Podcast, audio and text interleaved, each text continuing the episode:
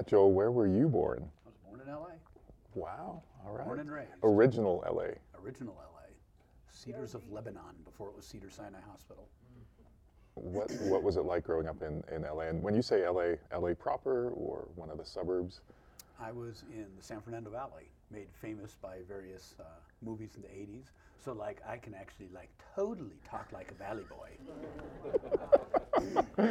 Chris, like is I he- actually knew people who like had like as every third like word in their like sentences. That's like currently like popular. Yeah, like totally. They just don't say dude and totally right. They don't say that, they still say like.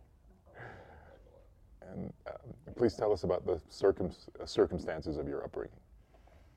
Uh, I'll resist the Steve Martin joke because it's no longer politically correct. But um, Well, now we have to hear it. no, no, No? no. that would be bad. Um, yeah. yeah. the people who need to get the joke got the joke. Um, so, no, grew up in the San Fernando Valley. Um, it was at that point in time kind of a Mayberry RFD kind of a deal.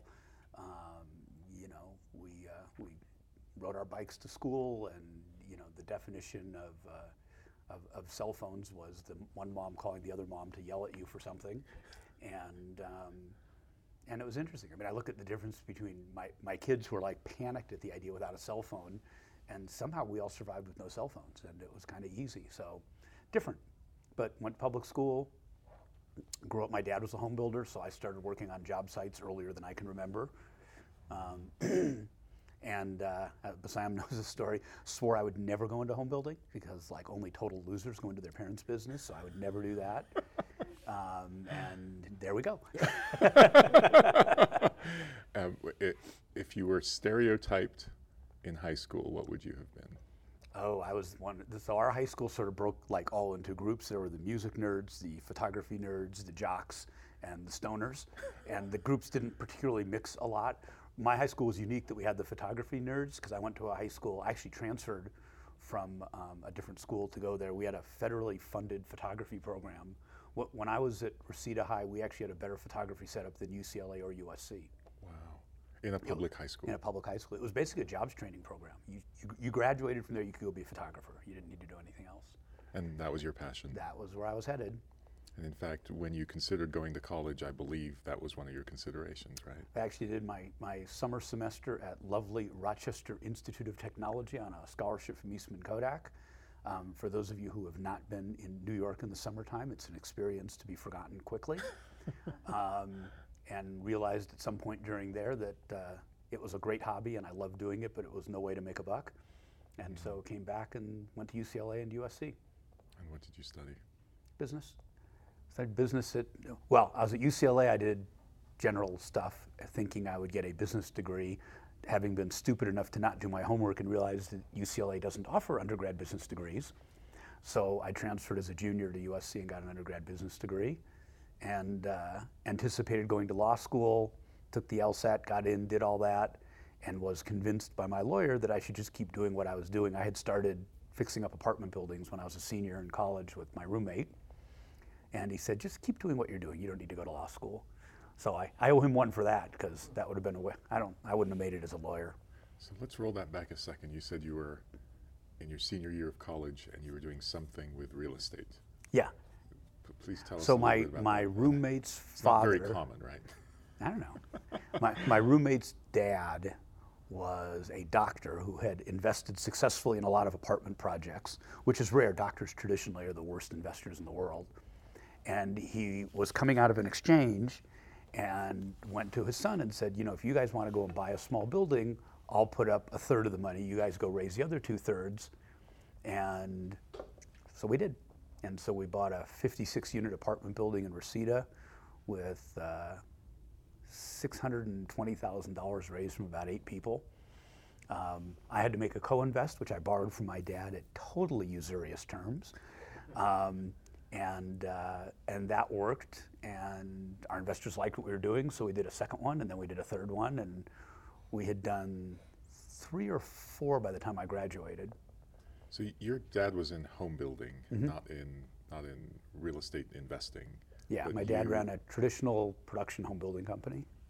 Uh, but you just felt natural around real estate. It made sense to you, so that's why. Yeah, I wasn't smart enough to do other things, so I stuck with real estate. other stuff seemed too complicated. So yeah, and and then the segue that no one's ever figured out exactly how it happened. Somewhere along the way, the apartment building business needed to needed an office because running it out of our apartment wasn't working, and so we moved it into my dad's office. And then at one point, I was getting the, "Why don't you help out on this project? Why don't you help out on that project?" And one day I woke up and I was CFO of the family home building business. I still had the apartment business on the side, but we had stopped buying stuff. We were just managing them And how old for our you at this- investors. at this point? 26 or 7 or 5 or somewhere around there. Wow, wow. Um, and I was like the classic overdriven. I mean, I would, it was not uncommon for me just to take clothes, work straight through the night, go to the gym next door, work out, shower, and come back. I probably did that one night a week regularly just to get caught up. So I was kind of crazy. And, and did, did you feel, I always ask this question, did you feel inner motivation for that? Or do you feel like your parents put that in you? Was it socialized into you? Or were you just born that way? You know, it's funny. I've always been a bit type A, so just sitting Just around bit, and doing nothing was never in the cards. And then um, d- the apartment buildings and making some money and being able to buy stuff was kind of fun. And then once I got into the family business, that was where the dynamic changed a little bit because I was determined. The entire time I was in the family business, I was always the first guy there in the morning and the last one to leave at night. Hmm. Period and because I would, it was just so important to me not to be perceived as dad's boy, hmm. and so I, I, I think it's safe to say I overcorrected, and so I got through that, and then, ten years later, I was running the family business. My dad retired, um, got bored, unretired, came back, and I fired myself because two people running a company does not work, and so that was that. Joe, let's talk about something that you and I have talked about in the past. But how how did you manage? How did you and your parents manage to build that drive in you, given that you didn't come from humble beginnings where you couldn't afford things, and there's this perception, uh, arguably justified, that the children of well-to-do folks are lazier or less driven or less motivated. That doesn't seem to have happened with you. You know, it, it, it's funny. One of one of my parenting highlights was when uh, one of my sons was interviewed in the Park Record. You know, only in Park City can you be in the newspaper for a high school wrestling match. In, in LA, that you know, if you didn't kill at least six people, you're not in the newspaper. um, and uh, and he was, you know, straight A student, blah blah blah. And when they asked him where he got the motivation from, he said, you know, I've always watched how hard my dad worked. And I thought about it because I was somewhat in the same boat. I mean, I may have come from a uh, upper middle class upbringing, but my dad always worked really hard. Um, probably should have quit a lot earlier than he did, but he always worked really hard. Frankly, I just kind of thought that was what you did. I, I didn't know there was another model to look at it. It wasn't like it was any deep, dark thought. It was just, yeah, that's what guys do. You go out and you make your way and you get married and you have kids and you work your ass off. The, the rest of the story came later. Let's let's talk about that part of the story. Please uh, tell us uh, how family came along in your life. I will admit I enjoyed being a single guy in LA. Um, I had a lot of fun, a lot of friends, and was at a art gallery opening. To this day, the worst show I've ever been at. And you know, there's a theory that says it's not that you get married when you meet the right girl; it's that when you're ready to get married, the right girl comes along. And I had done the single thing and was kind of done with it when I met Lisa at an art gallery, and we were married a year and a half later. Wow. So that part was pretty easy. And was there a transition in your in your lifestyle, in your demeanor, in your approach to life? Um, you know, she moved in with me, and I would say that was the change because the difference between living with her and being married to her wasn't that significant. Um, and neither of those were particularly significant compared to coming home with twins. That's a life changer. For those of you who have had multiple kids in diapers at the same time, you understand. So, you know, my, my running joke is that the difference between having kids like one every three years and having twins is that, is that yet you end up going from a zone to a man on man. So there's always one kid crying and one per parent. Mike, I, I actually got that. Barely, but I got that. I could tell Mike's like, Sam's faking it. I don't think. So, uh, so that was a big life change, and it was great. And you know, it, they're now both seniors in college. So, you know, life's just a series of phases, and you go from one to the next, and you try to make the best of it. You you started out saying you didn't want to get into home building and, and real estate. You had two chapters, one in in should we call it REIT? Uh, do- were you running a REIT essentially, or Now I was running, so I've, I've had sort of four discrete jobs, okay. um, not including the apartments, because that was just something I don't think I'd you call don't that a job. that a chapter? It was kind of short. I'm not sure. It was it was a, a subchapter. So home building was chapter one. Yeah, so chapter one was working my way up through the family business and then fired myself from that. Um, ended up hanging my hat at an iBank really just as a place to hang out and figure out what I wanted to do next. Saw a void in the market for land financing and put together a deal with this company that used to be around back then called Lehman Brothers. Um, they're not around anymore. And uh, spent about eight years doing land banking. They changed um, as a result of Enron, they changed the rules as to how one did off balance sheet financing, and it became, in my opinion, a, a much riskier business. So I exited that and ended up starting a, uh, a fund with a political guy. Uh, we got a small investment from CalPERS that turned in over years to a big investment from CalPERS, and we had that the California Employee Pension Fund. We had CalPERS, LA City, LA County, and LA Fire and Police pension funds as our investors, and we were, you know, about a billion of equity and a billion of debt at one point. Did that for eight or nine years.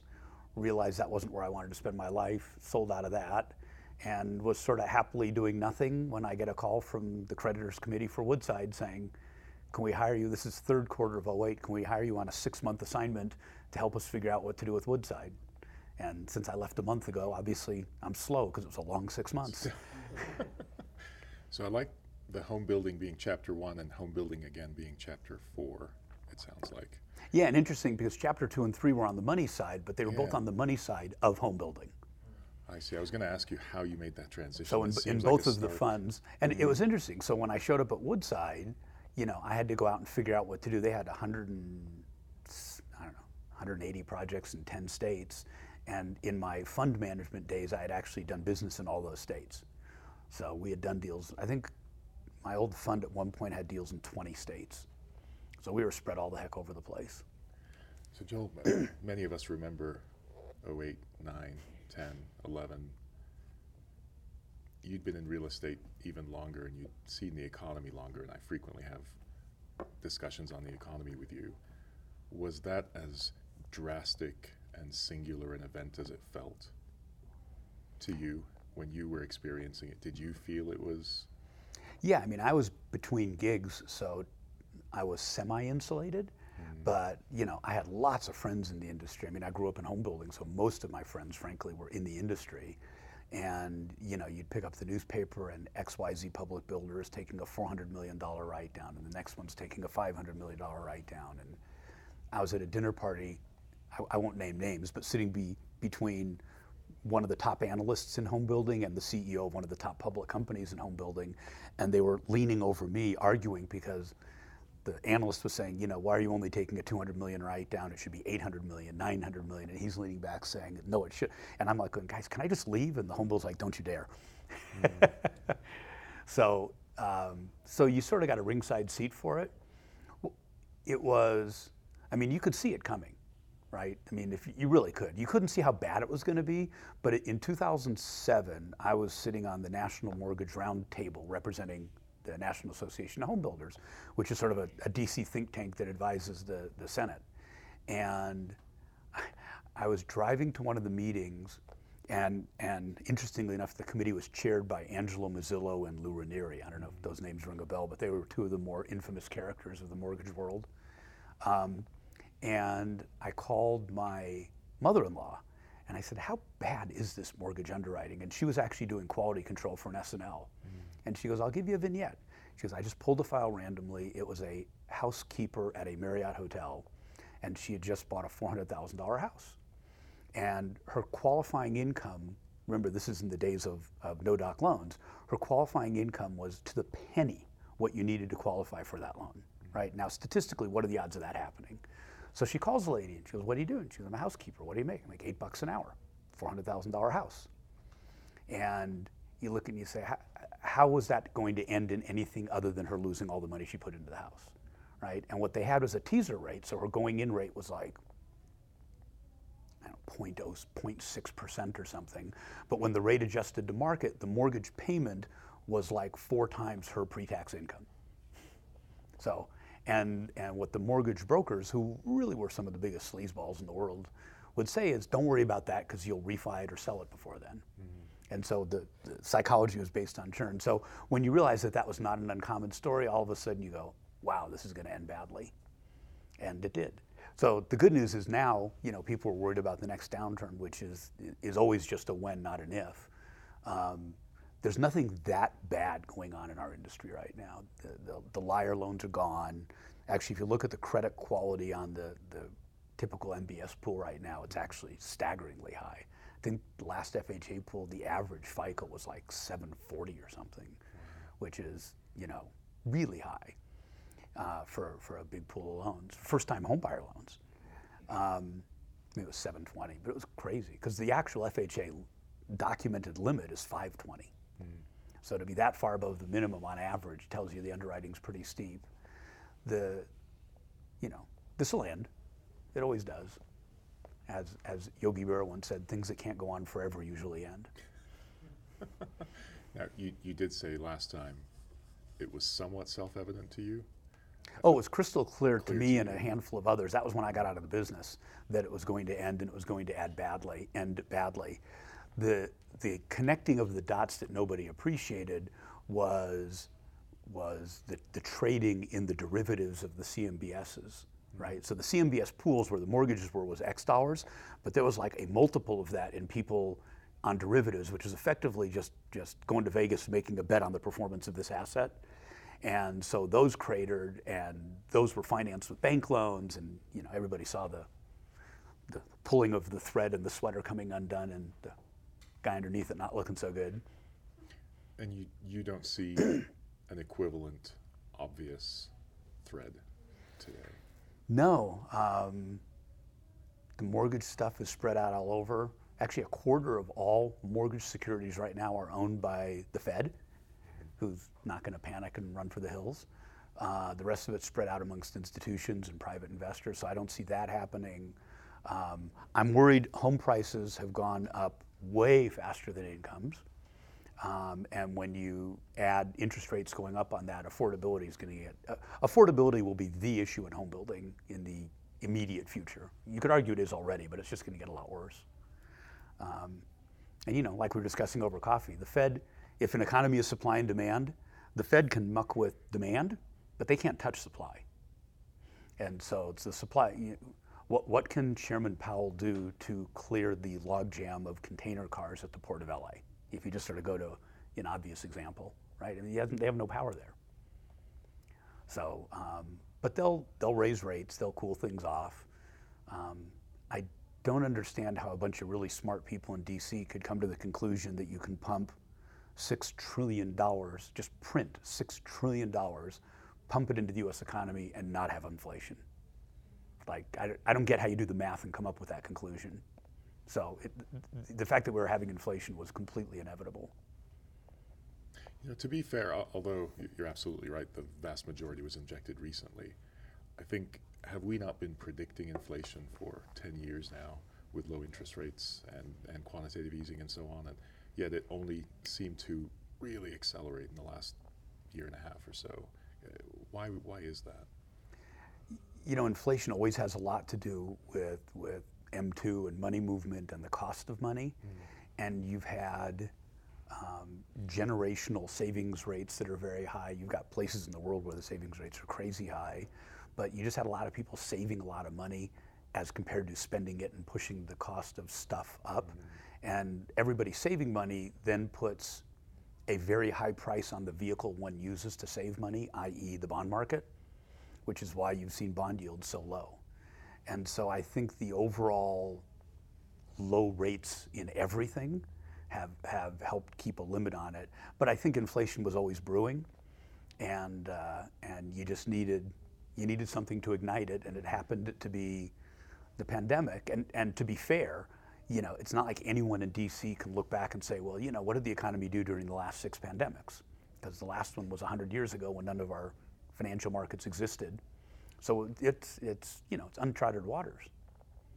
Do you think, and not to get uh, uh, too technical just on economics, but do you think this constant oscillation is necessary? Is a necessary evil? The the uh, upswing, downswing, upswing, and sometimes what feels like a broader oscillation. You know, I don't know. Um, you could make a good argument that a big part of the oscillation is actually caused by the government trying to minimize the oscillation. Um, if, if you look back, if you take a longer term view of sort of you know, fiscal and monetary policy, and you look at what the economy does in the periods after that, um, the doctrine of unintended consequences has certainly reared its head more often than not. But the idea that an economy would just sort of float along at a normalized level and grow slowly forever, it, it's a great theoretical construct. I don't know that it's ever happened. Hmm, Sorry, There we go. came unclipped. Um, I used to have a great chart on home values that, that Shiller did from Case Shiller, and and he took it back to the California gold rush in late 1800s, and and it's like this. There's no there's no time period over if you you know you're cramming 130 years under an eight and a half by 11. There's no time period that looks like we've ever figured out how to keep it even. Well, since we've covered the economy, let's go to geopolitics for a Yeah, I was second. gonna say. By the way, you know, my, my we'll opinions do on the economy are worth exactly what you're paying me for them. we'll, we'll do religion next. But uh, um, what are what are We're your, not going to talk political correctness. I'm so disappointed. This has felt to many like a, a very unique time in the U.S. where um, where we are split into two, uh, much more so than in the past. First, do you believe that that's a fair assessment? Is that true? And second, what do you think is causing it, and how does it end? Well, first of all, I'd say I think it's the biggest problem facing the country. Because if we're all kind of sort of working together, you can solve problems. If we're all at each other's backs, you, you can't solve what to order for lunch. And uh, when I've been in DC and I've talked with people who have been there for a really long time, they they all say they've never seen it this divisive. And it's been growing for probably more than 10 years. Um, as much as I despise Trump, you can't really lay this one on him. It was it predated him. Um, and uh, so, yeah, I think it's a big problem, and I think it's it's fueled by a number of things for which I don't see an obvious solution. Um, it's certainly fueled by by the mainstream media, left and right. Um, I read a book. I read the galleys for a book. I don't think it's out yet, called "Confessions of a Fox News Hitman," and and what was most striking about it to me were two things. One, the level of thought and science that goes into making sure that they only put things on air that cater to the preconceptions of their audience who buy the goods that their advertisers are selling. I mean, it's not like you take the news and report it. They actually start with people's perspectives. They know what they want to hear, down to like when you see the three people and they have the one Democrat, they know there's certain things they can't let him say. So they'll actually cut him off. The disturbing part was they, he talks about how well it worked as a business strategy and how left wing media, while with a different angle, kind of copied the formula. And so now you've got people getting not really news, but simply turning on the TV to get their preconceived notions reinforced. And so they're not learning and they're not talking to each other, they're talking at each other and across from each other. And uh, it's I have this debate with my friends. I'm a, a lifelong liberal Democrat. Doesn't mean I agree with everything or even most of what the Democratic Party does. Um, and I have a good friend who is in New York, and he's like, "Yeah, you know, I don't, I don't think I know any Republicans." And you know, living in Utah, you know, half my friends are Republicans, maybe more, and and it's really interesting because it's really hard to have a intelligent discussion about any of these hot topics without people just, oh, you're a deni- climate denier, or oh, you're a Trumpy, or oh, you're a Sanders guy. And what people do is they use labels instead of thought. Because once you put a label on somebody, then you don't need to you don't need to address the legitimate part of their argument. I have this argument with I I have a kid at Berkeley. You can't get. I mean, he had the great line. He said, "Dad, I'm the most liberal kid from a liberal Jewish house in liberal Park City. At Berkeley, I'm a conservative." um, and and I'm sure he's right because I've listened to some of his friends there, and and they are pretty seriously disconnected from reality. But I also have friends on the right who are still like, no, January 6th wasn't an insurrection, it was a peaceful protest, and Trump actually won. And I'm sitting there going, like, do you have something even in the, the line of sight of a fact to back any of this stuff up? And they go, oh, that's just your liberal democratic perspective. And I'm like, okay, there were 59 lawsuits where Trump appointed judges. On half, a bunch of them said, you have no facts here. And their response is, that's just the media spinning it. And so, you know, what's the old joke? You're entitled to your own opinion, you're not entitled to your own facts.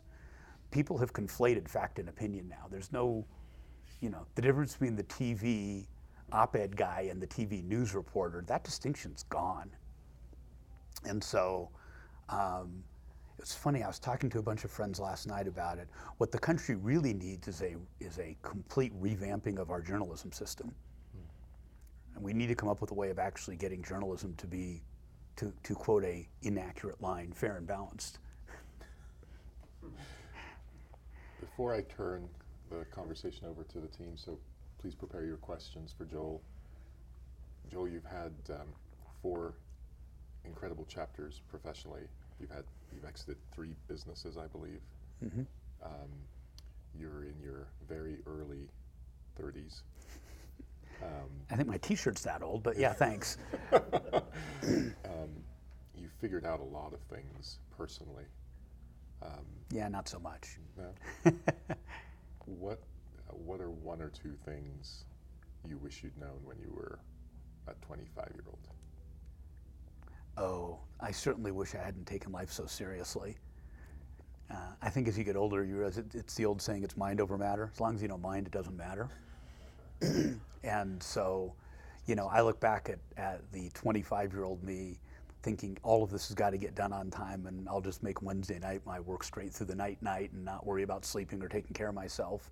Um, so I would go back and say, at seven o'clock, go home, have a drink, go out with your friends, relax. Um, what else? Anything to do with uh, uh, maybe one around you've you've done such a great job with two young men who are now graduating from college. For those of us with kids, Yeah, the great thing about having twins, my, my wife and I were, you know, the deal is you have one kid, you sort of learn what you're doing, and in theory, you're better on the next ones. We always referred to our parenting style as stupid squared because we got a chance to be a, we, literally had two kids and we were a clueless first time parent with both of them.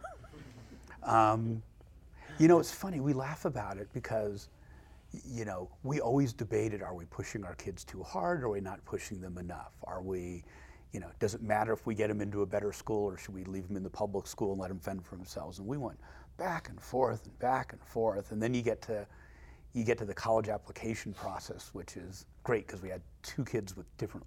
So we were doing. I mean, there were days where literally I was at Denver with one kid and Lisa was at Penn with the other one, and two days later, I mean, it was it was craziness.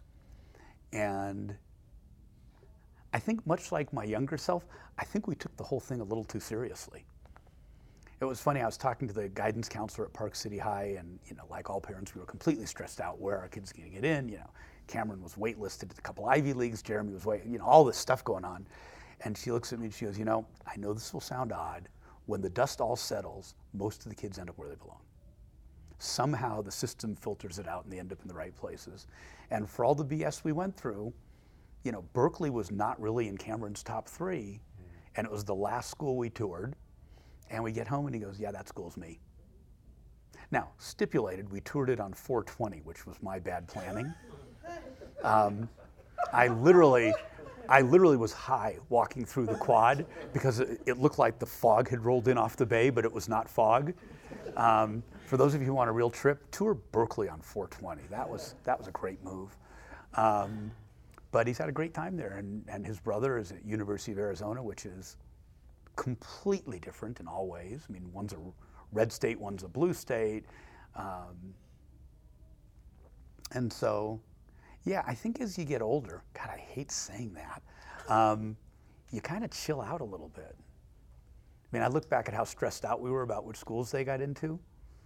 It didn't actually change anything. it didn't help.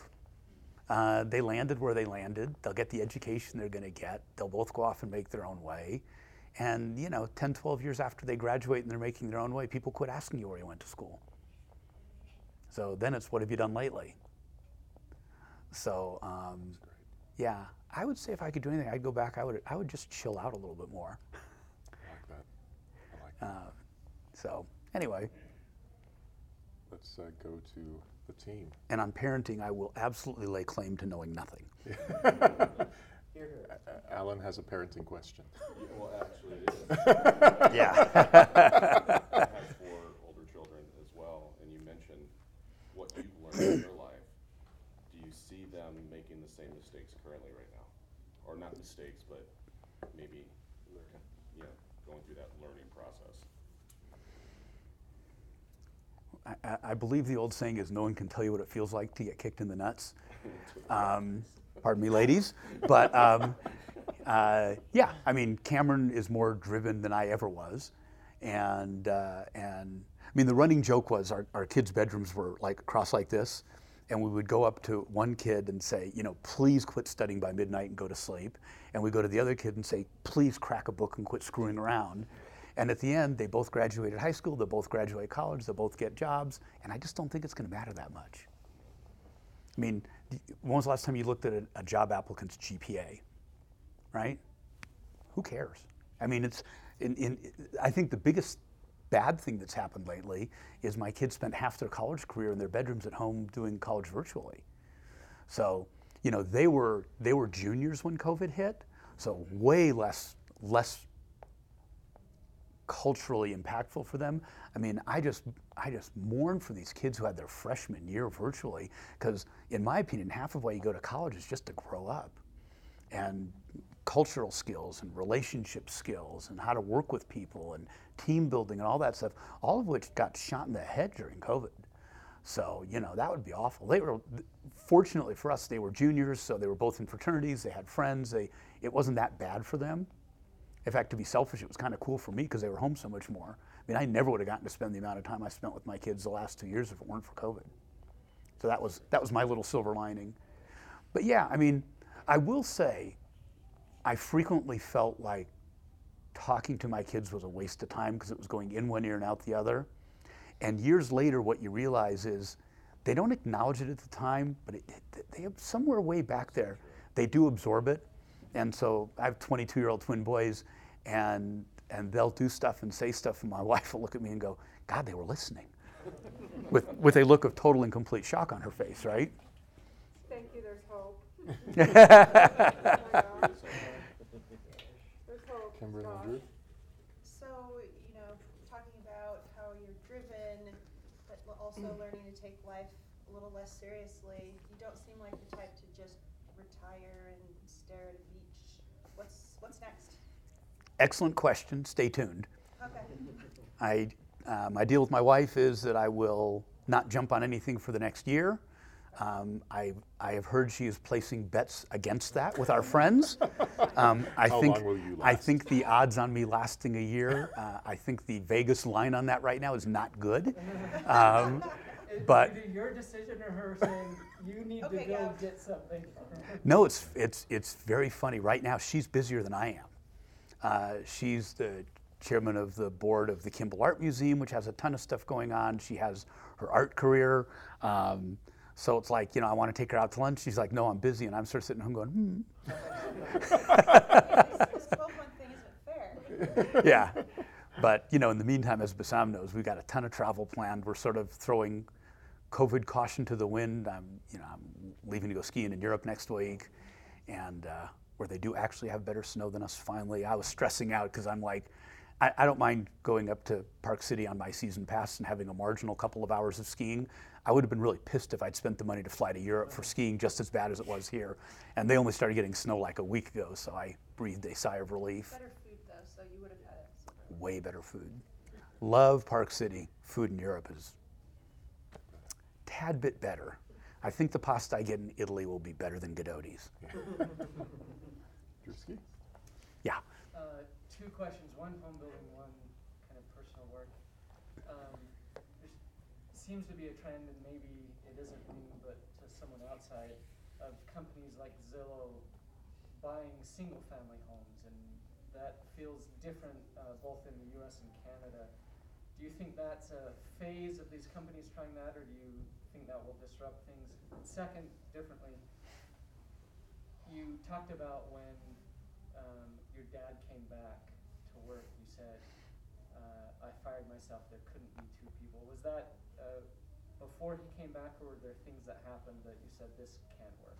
So, two different. Well, I'll do the second one first because it's easier. My, my dad unretired and seemed to think he could walk around and and not quote be president of the company, but still not impact things. And and and he didn't he didn't realize what he was doing. But when you've run a company and it's your company, it's sort of hard to just sit back and have your kid run it. And so it was clear to me that he still had a long time left of running the company, and it was his company, and I wasn't going to hang around. So, but and by the way, from the day I told him I was firing myself to the day I walked out the door was two years, because it's not so easy to exiting a family business is not so easy. Um, homes for rent is is a different scenario. So if you add up Invitation Homes and what Lennar's doing and all of these institutional buyers of homes, it's still a single digit percentage of all of the homes rented out in the US. So this is still dominantly, I'll get the exact numbers wrong, but there were like 13 and a half million homes rented out in the US and a couple hundred thousand are owned by institutions. So I think that it's, I, I owned, not I owned, I managed 126 single family homes when I had my management company early, early on in my career. And it was the worst job I ever had. I hated it. But we didn't have an internet. We didn't have cell phones. We didn't have consolidated accounting systems. There was no way to scale it. What the guys doing it now have figured out is, is how to scale it and run it efficiently. And so I think you'll slowly see more and more of the 13 million mom and pop ownerships shift into institutional ownership. Remember, when you're thinking about where to live, there's do I want to own or do I want to rent? And that's not necessarily the same decision as do I want to be in a house or do I want to be in an apartment, right? You can own a thousand square foot apartment in New York and rent a 3,000 foot house in Park City. They're just decisions you make based on a whole bunch of different things.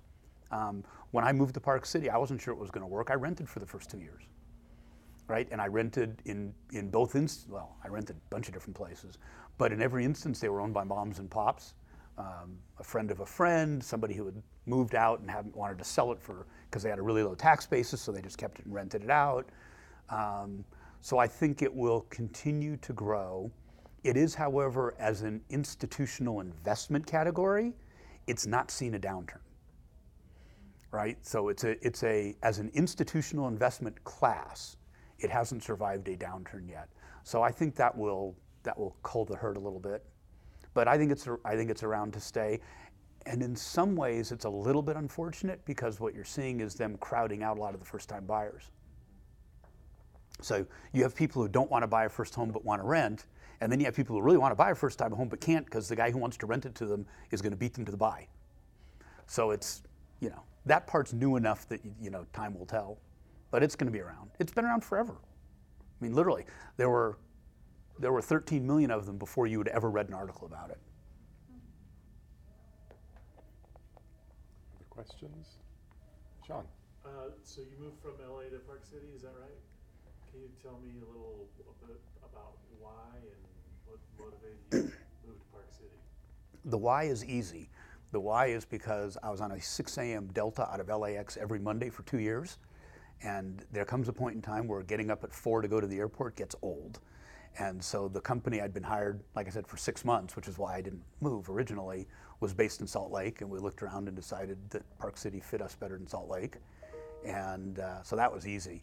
Um, the, the discussion with my then 12 year old boys about the move, that was pretty funny. Uh, Lisa made filet mignon, which she doesn't eat meat, so that's a big treat for the boys. Um, and we sat down to dinner and I explained we were moving. And for years after that, if she made steak, the guys were like, oh my God, what's happening? so, you know, steak became literally like, like steak at home became a trigger for a few years. Um, one of the boys looked at me and goes, Dad, that's big. That's really cool. Because I'd said, look, we're going to move for a year or two and see how we like it. Think of it as a ski trip with school. Uh, the other one marched upstairs, slammed the door, and informed us that he would never talk to us again and was pretty unpleasant for a few weeks. Um, but in terms of, of, moving here, you know, um, while Park City has certainly taken a, a, little bit of a hit on quality of life in the last two years with all the influx, um, people who complain about traffic here really need to go spend a weekend in LA and realize how easy it is here. You know, I was, it was funny, if you wanted to be, I'm, I have a thing about being punctual. If you wanted to consistently be on time in LA, you needed to pad your commute times by a half hour, an hour, an hour and a half. So I would always have a briefcase full of work and a book because I was much more likely to get somewhere 45 minutes early. Uh, and if I hit traffic, I'd just make it. So, you know, here, yeah, there's traffic, but it, it follows skier commutes, right? If you're not coming into town at the beginning of the ski day or leaving town at the end of the workday, it's really not bad. Uh, I will say this town could use, and, and the Pendry's going to open three new restaurants. Uh, the first one is open. It was quite good. So hopefully we'll start, hopefully the new people in town will create enough 12 month demand that we can get a few more good restaurants. That kind of leads into, so what you about LA? Uh, you know, I lived there 50 years, so I have a lot of friends there, so I miss them the most. Um, I miss probably the restaurants. I mean, I'm kind of a food nut, and the choices in this town are a tad limited. I'm being kind. um, but to offset being limited, they're also extremely expensive. What's your favorite restaurant here? Oh, I'm not sure I should say that because I have a lot of friends who own restaurants. Um, what's, what's, what's, a good restaurant that you would recommend? Actually, I've only been there twice, but the, the new steakhouse right around the corner from here, I think Sterling. Oh, yeah. N- not what one would call budget conscious, but really good. And kind of a fun atmosphere. The guy who started is an ex uh, House of Blues guy. Um, so he's got, you know, guitars and stuff all over the place and fun rock and roll pictures. Um, what else? When the boys are home, we tend to go to whoever has the largest portions. you know, my boys look at a menu and they go down the steak list and they just look down the ounces, and the highest number is the winning bid. I believe the expression about Park City dining is it's okay, but at least it's expensive. That's true, yeah. well, and it's and it's and it's monolithic. I mean, you know, it's not hard to find a steak or a piece of salmon in this town, but good luck if you want Indian food or Thai food or or good Mexican food. I mean, anything other than a steak and a piece of salmon is hard to come by. And nothing against Bill White, but the Italian food in this town, with the exception of place next door here, it's just not Italian. Salt Lake's not that far. Do you like anything in Salt Lake? Oh yeah, Salt Lake. It's funny. Salt Lake has a pretty good restaurant scene. I think Salt Lake gets gets a bum rap, but Salt Lake has a lot of good restaurants. I'm a big fan of Veneto. Thank you. Uh, the owner there. so I'm just making sure, because I live in Salt Lake, want to make sure we're, we're up to par. Yeah, no, I got my I got my update email from Marco this morning. Great, great, all right. Chris?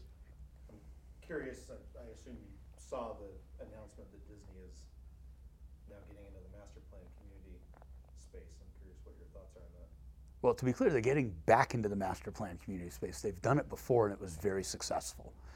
And, and the company they're partnering with, DMB, um, is a company that really understands how to create a sense of place in a master plan. Uh, longer, funnier story about how they got started, but they've done some really wonderful master plans. And Disney hit it out of the park when they did Celebration originally. For years, it was the best selling master plan in the country. And, y- you know, it, it's when Americans go shopping for a home, the house itself is not on the top of the list. And it's, it's a concept that's hard to explain to my, the company that bought the company I used to run, the Japanese guys. You know, in Japan, the city's very dense and everything's a city. So you're really selling the house, right? In the US, you're selling the neighborhood, the amenities, the school district, and then the house. And, and there aren't a lot of companies with a lot better resume in creating a sense of place than Disney. Although there was a Sundance documentary this year on Disneyland. Uh, it was actually produced by, I forget her name, but she's like Walt's granddaughter, and it was pretty ugly. I think they said that like a third of Disneyland's employees had at one point in the prior two years lived in their car. Um, so Disney's got a little bit of housekeeping in their own house to clean up, but for DMB to bring them in as a brand, I mean, look, Margaritaville was successful. I mean, you know, if you can sell Margaritaville, you really ought to be able to sell Disney. I got to assume there are more people who want to live in something with Disney's aura than Jimmy Buffett's. Is this the same DMB as in Glenwild DMB? Absolutely. Yeah, they were the developer of, of Glenwild. I forgot they did do one out here. I didn't realize they did anything that scale, some, the scale of something that Disney would do. Oh, Glenwild was a teeny, teeny deal in their portfolio. They're doing deals in Phoenix that are 8, 10, 12,000 homes at a whack. And, and the partners of DMB, um, I know the M well, but the D and the B, one of them was his family was Masterlock, and the other one, his family was Campbell Soups. So they started the company rather well capitalized.